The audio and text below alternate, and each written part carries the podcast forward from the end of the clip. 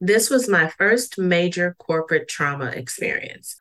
Anita! Due to her voice's tone and volume, I froze in fear. I thought I was in physical danger, like I had walked out into the street without looking both ways, or when you're driving and the person in the passenger seat overreacts to a car cutting in front of you. Yep, that type of fear and adrenaline rush. But I hadn't.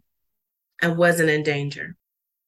Join me inside the episode as I share with you my first major corporate trauma experience and how it affected me and the trajectory of my business. See you inside.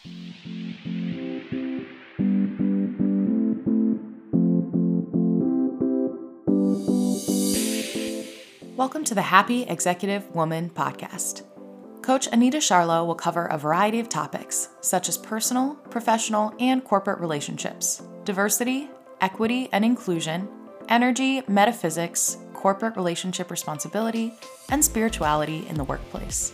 Be sure not to miss the Candid Conversation with Phenomenal Women episodes, where Anita interviews women leaders in their field about their challenges, triumphs, and ways in which they make their happiness a priority in both business and in love. And now, here's your host, executive coach, author, speaker, and corporate metaphysician, Anita Charlo.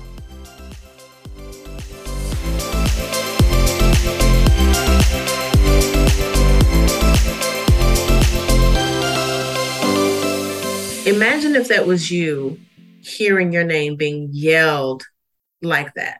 Would that shock you? Would it make you wonder what was going on? Well, that's what it did for me. Neither of those situations had taken place, right? I was not in the middle of the street about to get hit by a car, nor was I in a vehicle driving and about to be sideswiped by another vehicle. I wasn't in any danger at all. And how could I be? I was sitting at my desk. This was the first time Karen yelled my name at the top of her lungs to get my attention.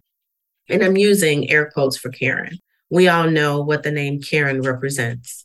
And if you don't, Karen is the name that represents the white, entitled, privileged woman who feels as though she can and should be able to rule over any Black person because they are beneath her. So I wasn't in any danger. I was just simply sitting at my desk. Were we in a warehouse? No. Were we working outdoors? No. Did we work in a loud environment? No. Was I still in the military? No. Was I hard of hearing? No. We were in a quiet office setting on the executive floor. I sat in the first of six cubes outside of Karen's office with my five white team members. When I realized that I was in no physical danger and still in the office sitting at my desk, I turned to look at my coworkers who were looking at me in complete shock and disbelief. We were on the executive floor, for Christ's sakes, and one of the most well respected teams in the office. What in the hell was going on? I rushed to her office to see if she was experiencing a medical emergency. None. No, she wasn't. She simply didn't feel like getting up or picking up the phone to call me. She then proceeded to yell at me about something she didn't like. It's wrong. Fix it. With no explanation, instructions, or guidance as to what she expected to see. So I embarrassingly laughed it off when I returned to my desk, and it became a running joke of the team. My coworkers would yell my name randomly to see me perform. When they would do this, I'd drop whatever was in my hand, whether it was spilling my coffee on my desk, jerking around in my chair, but then I would yell at them while I was laughing at myself. I loved my team and that job at the company until Karen arrived. Did my team do anything like speak to her about it or speak to HR about it? No. It was brushed off and made fun of. Typical. There was really no point in going to HR about it, so I took the abuse while doing all of her work and trying as best as possible to salvage the reputation of our department. That wasn't my assigned role, but it was the one I was forced into while she collected the pay until she left.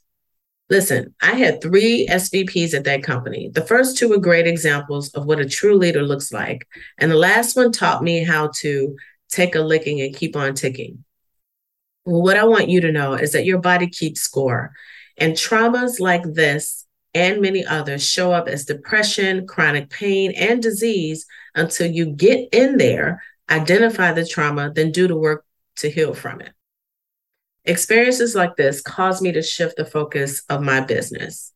I'm not the first woman who has experienced workplace trauma, and while it may not be as blatant as my experience with Karen, the side effects will stay with you for years to come. So it's time to heal.